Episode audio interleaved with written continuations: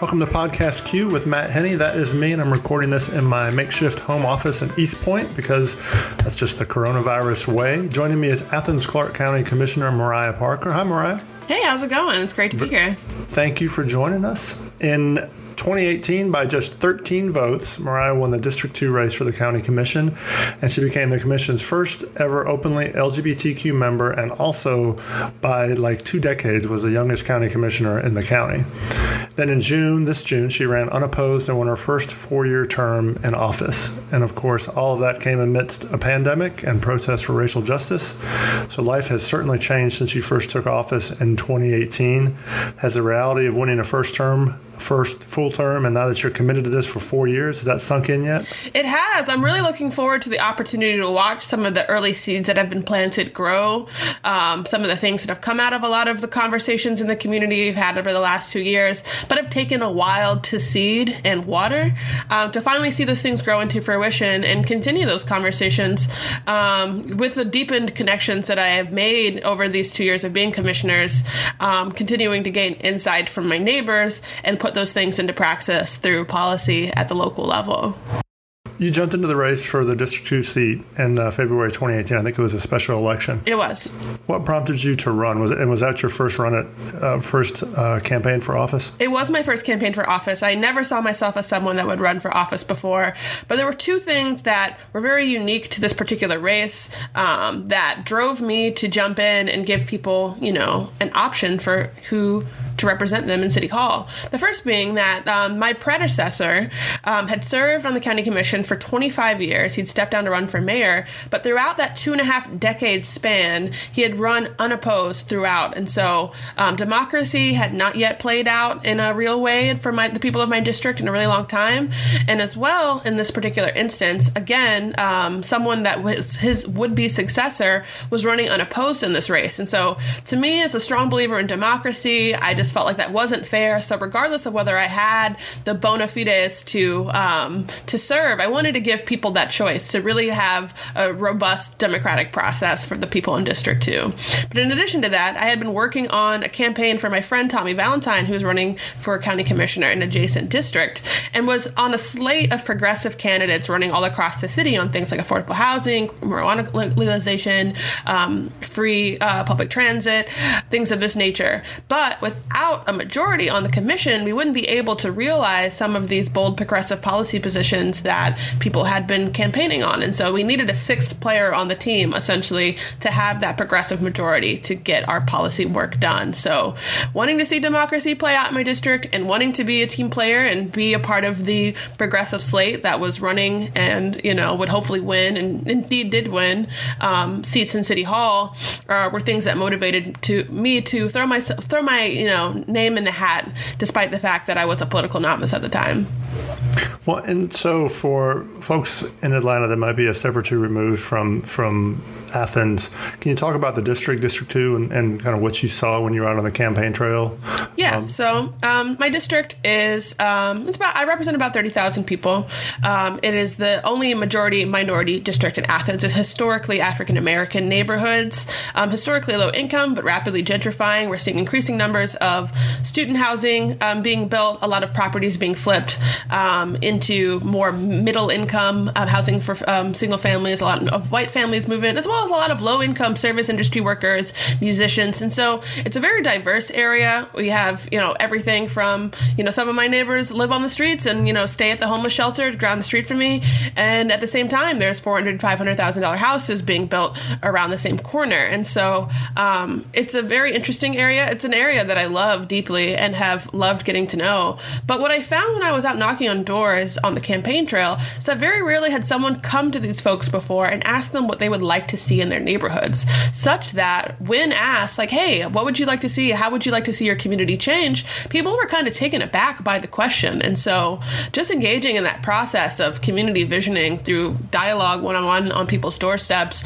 was really transformative in itself. You know, win or lose in that particular election, we did win, and we still are doing outreach to folks to get their input on what they would like to see the neighborhood grow into.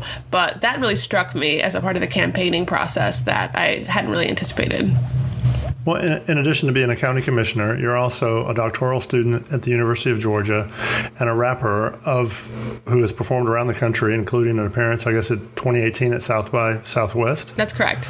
And you perform under a different name, which I will not even try to pronounce because Linqua my, Franqa. My, say that again. Linqua Franqa. Okay, thank you, because I knew that my like middle-aged whiteness would totally mispronounce it, so I didn't even want to take you're it.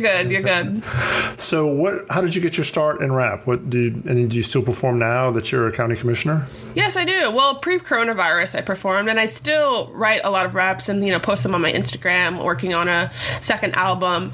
But um, I first got into hip hop through the just general robustness of the music scene here in Athens. I attended a lot of rock shows. I was friends with a lot of uh, musicians, predominantly white, however, and noticed that there was a lack of representation in the music scene for people of color. So I started to get involved in hip hop nights, um, th- though they were few and far between. But meeting hip hop artists in the community, folks that you know I now live with. Actually, the guy that first got me into the hip hop scene, who I first rapped on stage with at a little dive bar called Nowhere Bar, is now my roommate. And so a lot of these relationships have have grown a lot in the years since I started started rapping. Um, I did study creative writing as part of my undergrad, and so I had done a lot of poetry and spoken word. But I hit a critical juncture, and I think 2015, where I decided to kind of reinvent myself. I had, you know, fairly recently moved to Athens, was getting involved in the music scene, and wanted to take on a new identity of, for myself as, you know, a part of this really robust creative culture. So I started putting my poetry to music, um, started organizing hip hop shows, and organizing hip hop shows is actually how I got into um, political organizing. Is you know, hearing the stories people would tell about their lack of access to transportation, um, their um, experiences with over policing, with their experiences of uh, struggling with childcare, struggling to make ends meet, and seeing that cultural change of the kind that we had made through hosting these hip hop shows by bringing people of different cultural backgrounds together around music was not enough. We actually needed policy change in order to improve the material conditions of these people's lives. So, um, hip hop grew out of you know just being a lifelong writer, but then out of hip hop grew taking. Um, my interest in discourse and interest in uh, an, an analysis to City Hall with me. How do you balance it all? I mean, I, I, being a doctoral student can be a full time job in and of itself. Yeah, it is a little bit crazy. I just started back teaching today um, as UGA has um, reopened last Thursday. And so I have really long days, you know, 10, 12 hours. But when you do what you love, it kind it's kind of easy.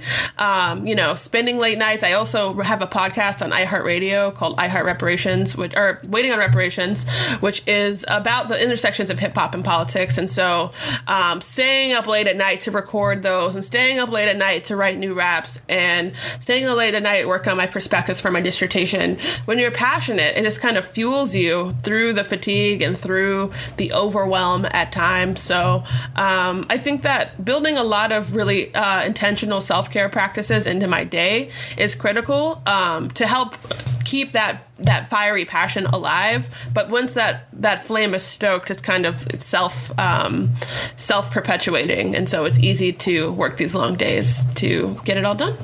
What's your self care like? My my self care during the coronavirus has centered around way too many cookies and oh, way yeah. too little, way too little like working out. So what uh, what is yours like? Yeah, so uh, mine looks like going on really long walks every day, um, two hours a day. I go on the Greenway Trail. Um, here uh, along the Oconee River in Athens, um, listen to podcasts, listen to books on tape, um, listen to um, uh, book or PDFs of my readings for school. Um, I I got my my bike, my stationary uh, set, set up on a stationary trainer in my room, and so I bike for like an hour a day while while working on stuff or um, on a conference call or something like that, akin to like a standing desk. Um, and I also meditate a lot. I take very frequent breaks throughout the day for five or ten minutes to just close my eyes and focus on my breath to help ground me when I start to feel a little bit overwhelmed. So those are those things have been really critical to maintaining my well being throughout this pandemic and throughout all the other you know work related obligations that I have. Right, right. Oh, that's nice. Yeah, your your self care habits are way better than mine. And cookies. I didn't mention cookies, but every, that's taken for granted. Everybody's got cookies as a part of the regimen. Well, and you mentioned UGA returning to class, and I think it was last week, August twentieth, uh, that you took part in an Athens anti discrimination movement event that from what I've read and, and seen in media reports, was actually protesting the reopening of the campus. So what was what was uh, that that effort about?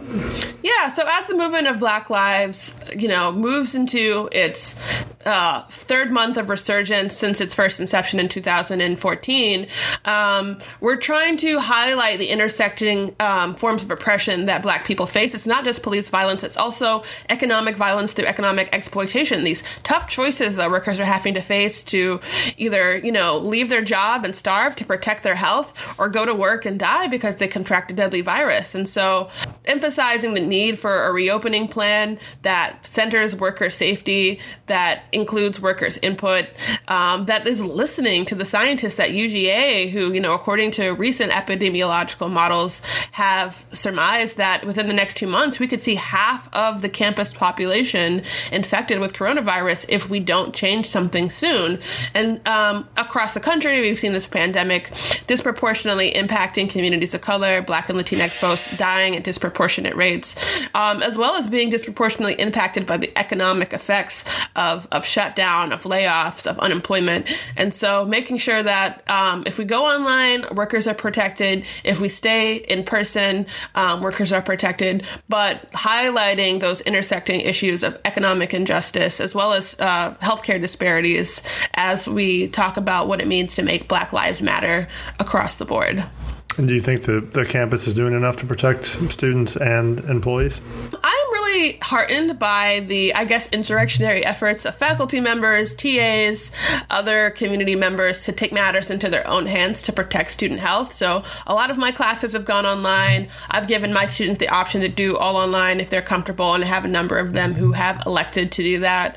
Um, and so I'm happy for the ways that the campus community has stepped up to protect one another. But no, I think that these are um, filling a gap that is left by um, lack of transparency on the part of the administration, lack of serious protocols, lack of serious consideration of the, sci- the science that um, has come out nationally and has been um, touted by scientists here at the University of Georgia.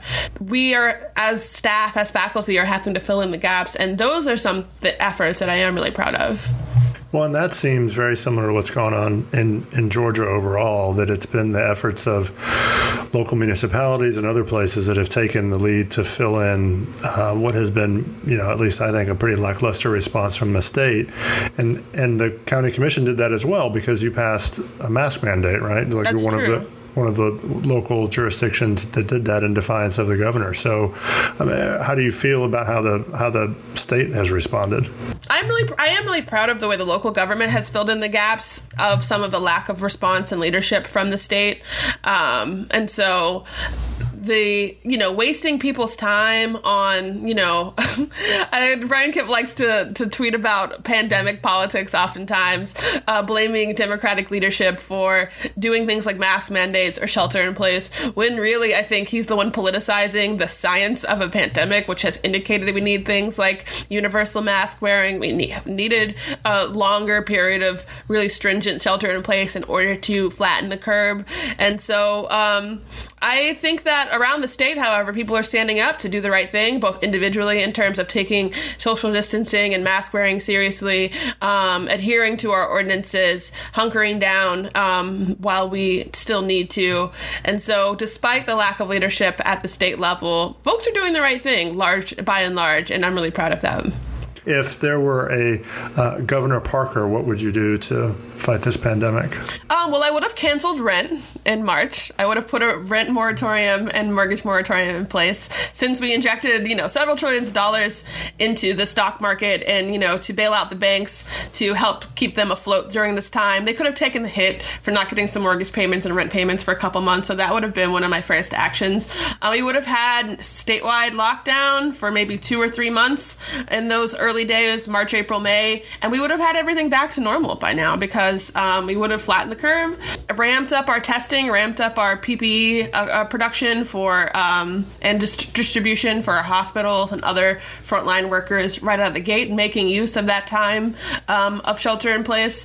And we may have been out of this uh, predicament by now, by and large, as well as having uh, staved off some of the economic repercussions of the shutdown by making sure people can stay in their homes. We wouldn't be facing the eviction, uh, oncoming eviction crisis that looms ahead of us as September 1st approaches, and all of these intersecting uh, crises that we are in now.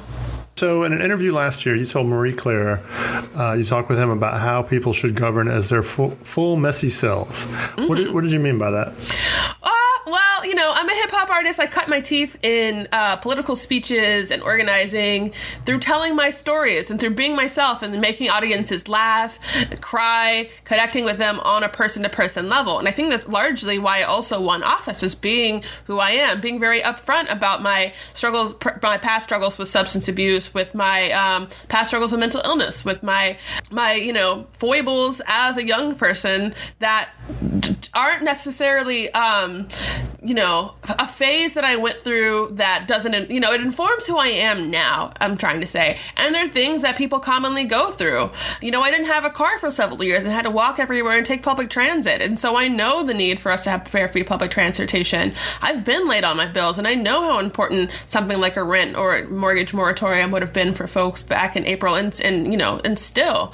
Um, I um, have worked multiple low wage jobs and know how desperately we need to raise the minimum wage in Georgia and nationally. And so a lot of the things have, that have informed my life, I am very upfront about because they inform my policy and help me connect with folks of the working class from marginalized communities who are going through those things too and desperately deserve representation. So I'm not shy about talking about um, the rocky history I have had that has brought me to this point. I like myself a lot these days through these self care practices that we were talking about at the top. and so I, you know, it couldn't have happened any other way. It all had to be the way that it was in order for me to be who I am today. And so I sit in comfort with that and try to convey that to my constituents and to folks that I organize politically as often as I can as you've been in office for the last few years, you've also still been very active uh, in reform movements, whether it's been uh, uh, police police reform, brutality, and racial justice, and, and have been in, involved in a lot of events uh, in, there in Athens over the over the summer. What's I mean, what sort of prompted you to to be so active? Well, you know, I'm first and foremost an activist. I, you know, do hold a seat in power, but I can see I see myself as a conduit for activist movements across Athens for making sure that their voices are heard and their policy um, proposals and um, their hopes and dreams for change are manifested through someone who is representing them in office. And so to stay in touch with those movements is incredibly important to me, as well as being a conduit for the um, the layman, the activist in the street, the organizer on the block, to um, or maybe the political novice who is enraged by what they're seeing happen across the country to folks like Jacob Blake and don't know what to do, to channeling that into um, productive policy directions. So, informing folks about what changes we've made in recent budgets or what criminal justice reforms that we've done, and what are directions that are politically viable within our current um, political environment, given the makeup of the of the commission. So, helping people, helping connect people to their government to do mass political education through things like rallies um, and protests, um, helping people connect with their their um, commission practitioners through like modeling the way to talk to folks and and and um, access resources for how to reach out to them. Um, it's a very important part of the work I do, you know, and it would be even if I didn't hold public office. And some of that activism, activism included uh, organizing a march in late May that uh, attracted some 2,000 people. It was in the wake of the killing of George Floyd. Uh, how, how, did that event come about, and what was your reaction to, to such a large crowd? Yeah, so um, the event came about out of a conversation with several other black, queer, female uh, organizers in Athens who were um, not satisfied with the mobilizations that were planned for that day, that were being led by cis white men um, who were collaborating a lot with the police. And so we wanted to model for folks what it looks like for us to center black female leadership and LGBTQ leadership, uh, what it looks like for us to keep our community safe by having marshals and security organized that decrease our reliance upon the police. And so um, in just a few days, um, myself and my fellow organizers put together the march. Um, and I was really shocked and humbled by the, the turnout of you know two uh, you know 1500 2000 people that came. Um, but really grat- a lot i had a lot of gratitude for the opportunity to as i was saying before connect the outbreak and heart rage that people felt to really um, tangible policy solutions that could be achievable um, within our next budget cycle and within the year to come. So um, i learned a lot from that experience as well about organizing large scale mobilizations um, in the public like that um, but I, uh, yeah, I'll remember that. I'll remember that day for the rest of my life, probably. So in Atlanta, there were a couple of events uh, in June uh, organized by LGBTQ people to call attention to the to the uh, uh Black trans lives, Black mm-hmm. trans people, because they, there was a bit of a divide and, and a thought that some of the other protests and demonstrations weren't being as inclusive as they could be. Has that been an issue in Athens? Yeah, I mean, at our at that first march we were talking about, I was criticized by some, like, why are you making this about, you know, queer leadership when it's about George Floyd? Um, and, you know, having to articulate to folks that um, until all Black Lives Matter, then no Black Lives Matter. It's so important that we center the least among us in every way, that we, you know, strengthen our bonds of so- solidarity through empathy and um, consciousness raising around the struggles faced by folks who aren't like that, us, even if we all share the same skin tone. So uh, we we did and do struggle with that a little bit in Athens. But again, I'm constantly in my work trying to model what it means to um, to center the, the least among us in our organizing um, through making sure uh, through our community input, through the way that we mobilize, the way that we do policy, all folks are represented and have an opportunity to make their voices heard. And it, and it was after that event that you organized in May that you tested positive for coronavirus. That's you, true. Yeah. Have you fully recovered? I have. I remained mostly asymptomatic um, throughout my quarantine period. Um, I did experience some chest pains and some difficulty breathing, um, but it was on the day of another really big protest that was being held here in Athens, and so it's entirely possible that I was simply having a panic attack. Um, and so, other than that, I uh, I was fine. None of my roommates ever experienced any symptoms, and so um, I'm very very thankful for that. But yes, I have had a full recovery uh, and put that behind me, thankfully that helped change some of your organizing efforts, right? Because after that, or at some point this summer, you have like a, a caravan sort right, of. Right. Yeah. So we started to take the need not only for you know social distancing really seriously, but also give opportunities for folks that were you know at risk, who um, you know lived with vulnerable loved ones, folks who might even te- have tested positive themselves to participate without uh, with while also you know remaining socially distanced. So we started doing car caravans pretty much weekly throughout the month of June, um, where we would drive around the city with uh, you know chalked windows or you know um, painted windows with uh, messages of you know reimagine public safety and Black Lives Matter, um, and then shut down some of the streets of downtown. Uh, I think one of the really valuable parts about protests is also disrupting life as we know it to call attention to these issues, and so we shut down the streets around City Hall, we shut the streets down around the Confederate monuments, um, and then using the black radio station here, WXAG, to broadcast speakers over the radio so that folks could listen to abolitionist perspectives. Um, we had Chris Bruce from the ACLU call in, we had other organizers call in to talk about. Uh, policy proposals of theirs. And then we just played music and kind of had like a little socially distanced uh, uh, jam in our cars in the streets of downtown Athens. And so um, I think it was a, a, transition to a safer model of organizing that uh, served a lot of folks well that otherwise would not have participated. That's great. It's a, it's a neat, neat way to adapt to, to the pandemic and what's going on. Yeah. So you've got a plan to reimagine policing, reimagine policing in Athens. It includes replacing half of the police department's 254 officers through resignations and retirements, replacing them with mental health professionals, social workers, and other forms of, of nonviolent response over the next 10 years. Is that is that right? Is that, that is correct. Recap? Yes. Okay. So can you walk me through, you know, some of the other details of, of what you're proposing? Proposing? Yeah, so in the uh, May budget cycle, um, I proposed uh, $50,000 to contract with folks like the White Bird Clinic in Eugene, Oregon, that um, provides uh, um, crisis intervention and uh, crisis de escalation for the city of Eugene, places like Portland Street Response, um, things like uh, models that have been rolled out in places like Houston, uh, where they have crisis intervention teams,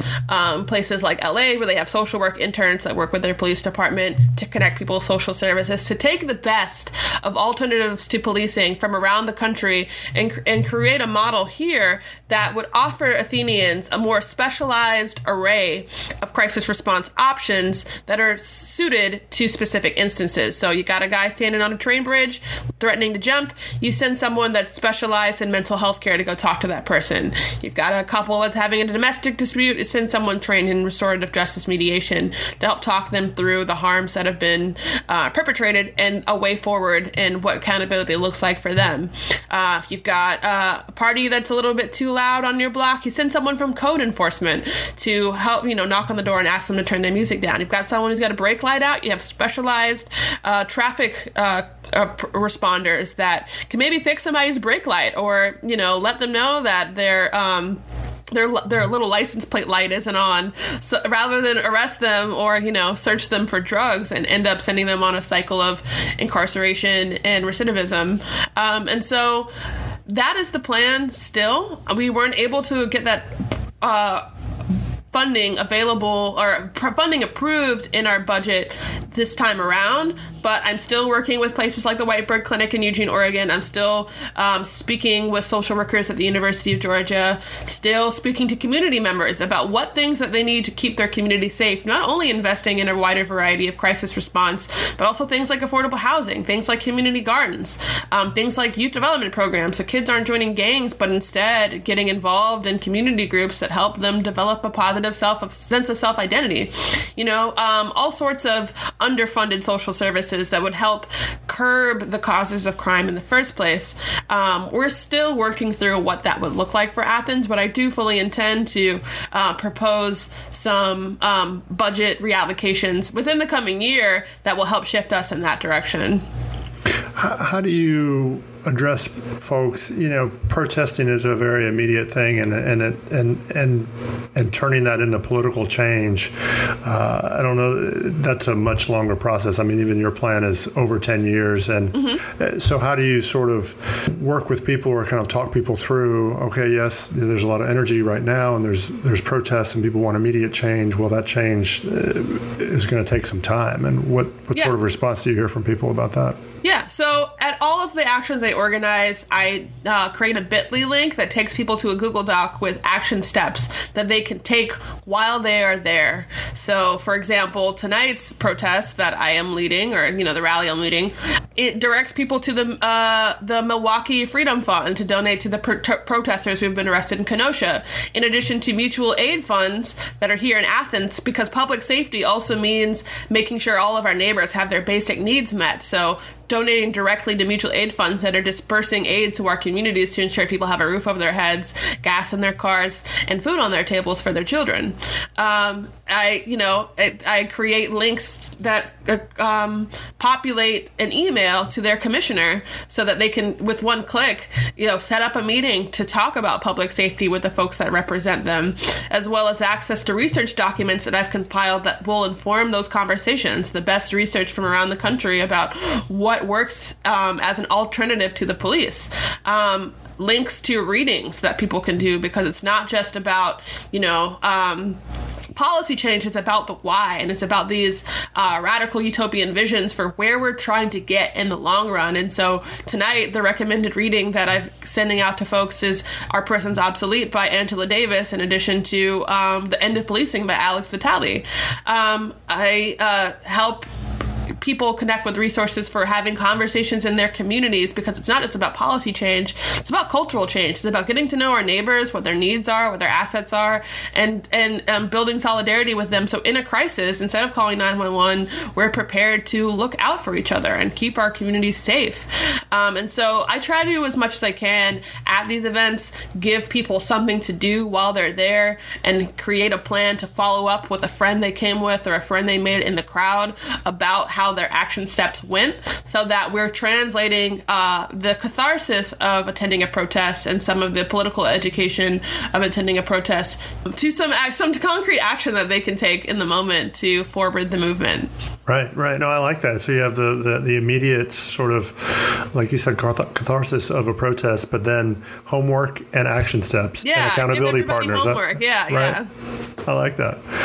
But so even before coronavirus and the, the protests started, um, the incremental change was already happening there. Uh, I believe you supported a pre-arrest diversion program, and and the commission eliminated cash bail mm-hmm. last year.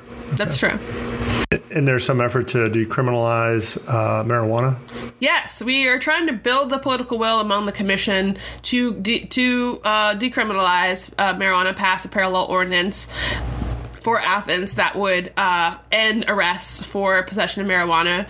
Uh, the Solicitor General has expressed opposition to such an ordinance, and so it's really about pushing folks to say, hey, you know, this is what we all want. We're going to put it on his desk and make him have to deal with this because we are all in support of ending the war on drugs here in Athens, and so we're still pushing for that, and hopefully in the next couple months we can get that done.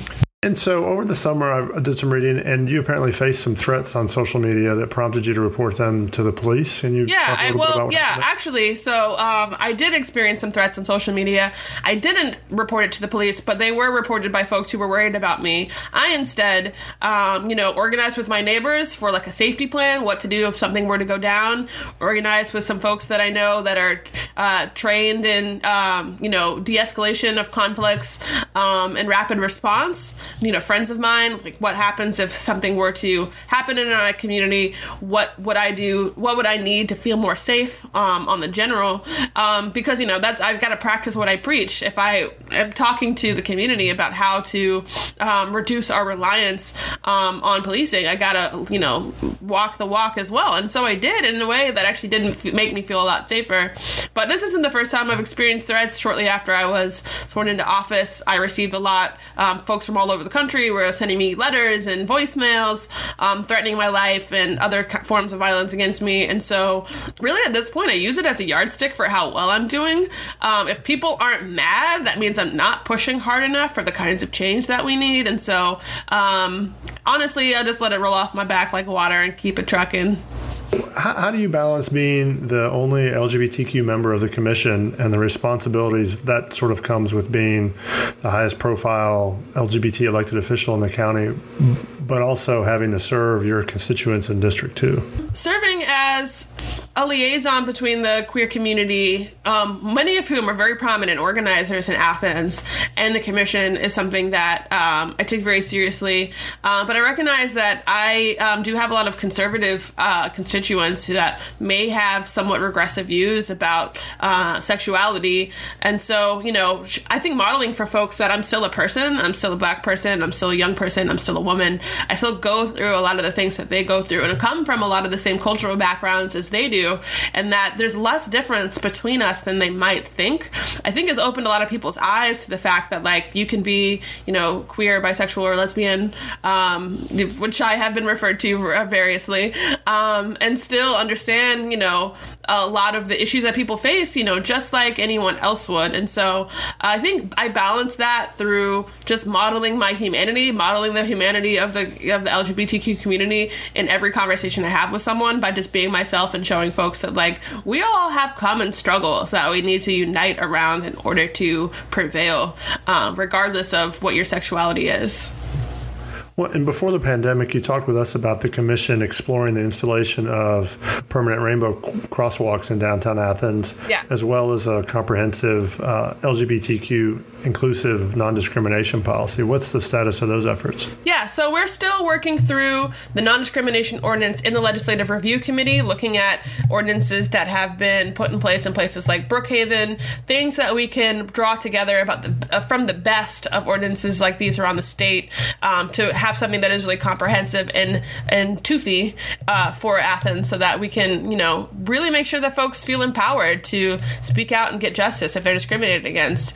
Um, we did pass uh, fifty thousand dollars in funding for um, the Rainbow Crosswalk in June, and I was actually a little bit critical of that move. I think that symbolic gestures ahead of material changes and policy changes that really uplift um, the LGBTQ community are stuff things we're seeing around the country, but are not addressing the underlying issues that these folks face. And so, especially given that in this uh, particular square where the crosswalk was going in, uh, largely queer uh, protesters had been tear gassed and arrested several weeks prior for participating in a Black Lives Matter protest. So, uh, you know, what, what are we walking the walk? Are we are we just talking the talk? Are some criticisms that I had for the um, the, the priorities that were expressed through putting that crosswalk in place ahead of getting that ordinance done and other sorts of uh, material uh, uplift for the LGBTQ community rolled out in terms of our budget priorities. But, uh, you know, we got to do a little bit of everything. And so we're getting there. You know, we're getting there. So the money's there. The crosswalk's been installed? No, the crosswalk has not been installed yet, but the money has been approved, yes. We're recording this in late August. It's the week after the Democratic National Convention. Mm-hmm. Uh, any takes on the convention, the campaign, Joe Biden, how things are going to go from now until the next 70 some days until until November? Yeah, I mean, you can't underestimate the historic nature of his vice presidential pick in Kamala Harris. But as a progressive, someone that has long stood for Medicare for all, that sees the impending climate catastrophe as an existential threat to our world that needs to be addressed seriously through something like a Green New Deal um, that is saddled with student debt and, you know, teaches a lot of undergrads who face steep costs of uh, higher education. Um, I would like to see more emphasis on policy among some of the messaging from the Democratic Party.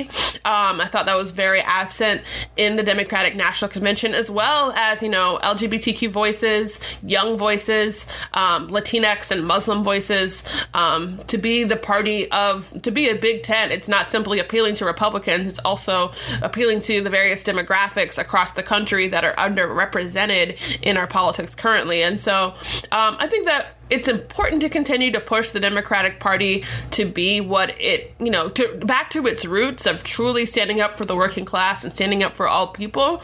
And that right now, we're losing our way a little bit, but you know the fight continues, and I feel optimistic that uh, young folks like myself that are maybe new to politics will get our chance to seize power within the party in coming years and continue to push it to the left. My last question for you is: Where can people find you and follow you and find out more about the work you're doing? Yeah, so you can find me at at Mariah for Athens on Instagram and Twitter. You can also follow me on Facebook at Mariah Parker, County Commissioner. Mariah, thanks again for your time and for joining me. And thanks to everyone out there for listening. Subscribe to Podcast Q to keep up with new episodes and follow us at theqatl.com. All right, that was great.